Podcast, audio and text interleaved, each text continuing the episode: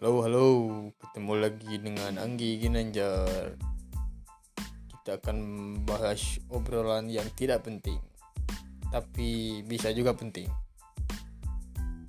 Terima kasih, selamat mendengarkan.